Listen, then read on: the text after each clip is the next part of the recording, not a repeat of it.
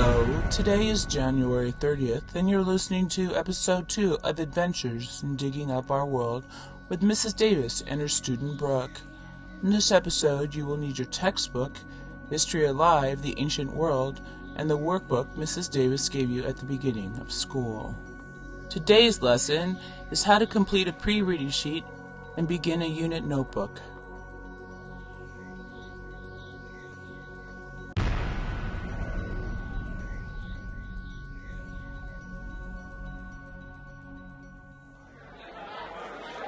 Hey, Brooke, what are you trying to do? You look a little confused. I'm trying to take notes from this chapter so I can understand it better. I'm looking for the key vocabulary words and terms like you said the other day, but now I don't know what else to do or how to organize my notes. Well, come on in the classroom and we'll see what we can do. Wow, it's really great. The strategies we were discussing in our last study session, you're using them. However, there's more I can give you to help you organize your note taking. Just get out a fresh sheet of paper. You mean you're going to show me how to do an outline of the subject like we do in English? Well, sort of. We use a pre reading handout provided by the publisher. And they're laminated so you can't write on them. But on a separate sheet of paper, you need to write the name of the chapter. And you should also title this paper Pre Reading Notes for the chapter that you're actually doing the pre reading for. Like you had me find the name of any chapter in our last episode? Should I look at the section headers too? Hey, let's not get too far ahead. You're really getting into this, aren't you? What you need to do next is then read the introduction and list the two topics you are most excited to learn about in this chapter. Well, now, do we get to look at the section headers and the vocabulary and key terms? You remember a lot from our last class, but before we look at the headings, we want to look at all the graphic organizers on the first page. When the book talks about graphic organizers, it's really talking about a map or a small picture at the bottom of the page.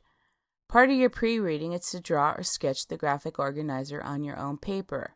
Then you can list all the headings or headers from each section of the chapter. This is really not outlining, it's drawing pictures and writing down a few words. Speaking of pictures, our next part of the pre reading is to look at the pictures in the chapter. Choose one you find most interesting and write one sentence on what you think that picture might relate to in the chapter. You get to predict and guess at this part. But I don't want to get the wrong answer. What if I write down the wrong idea or I don't know exactly how any of the pictures relate in the chapter?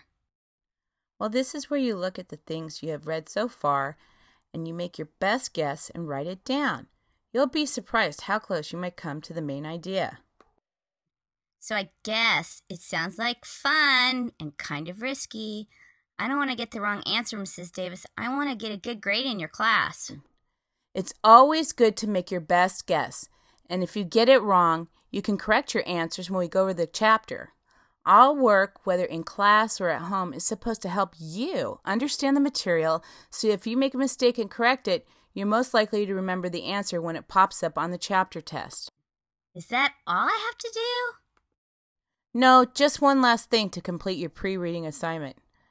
Read the summary at the end of the chapter and write one sentence explaining what the main idea of the chapter might be. If you get it wrong, no big deal. You can fix it before turning in your unit notebook. Unit notebook?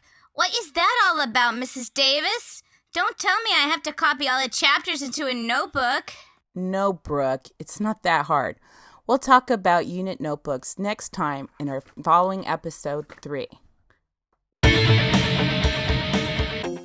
This has been Adventures in Digging Up Our World, a series of podcasts are designed with you to keep in mind. The podcast originates from United Hills, California, and is a cooperative project of the teachers at Patrick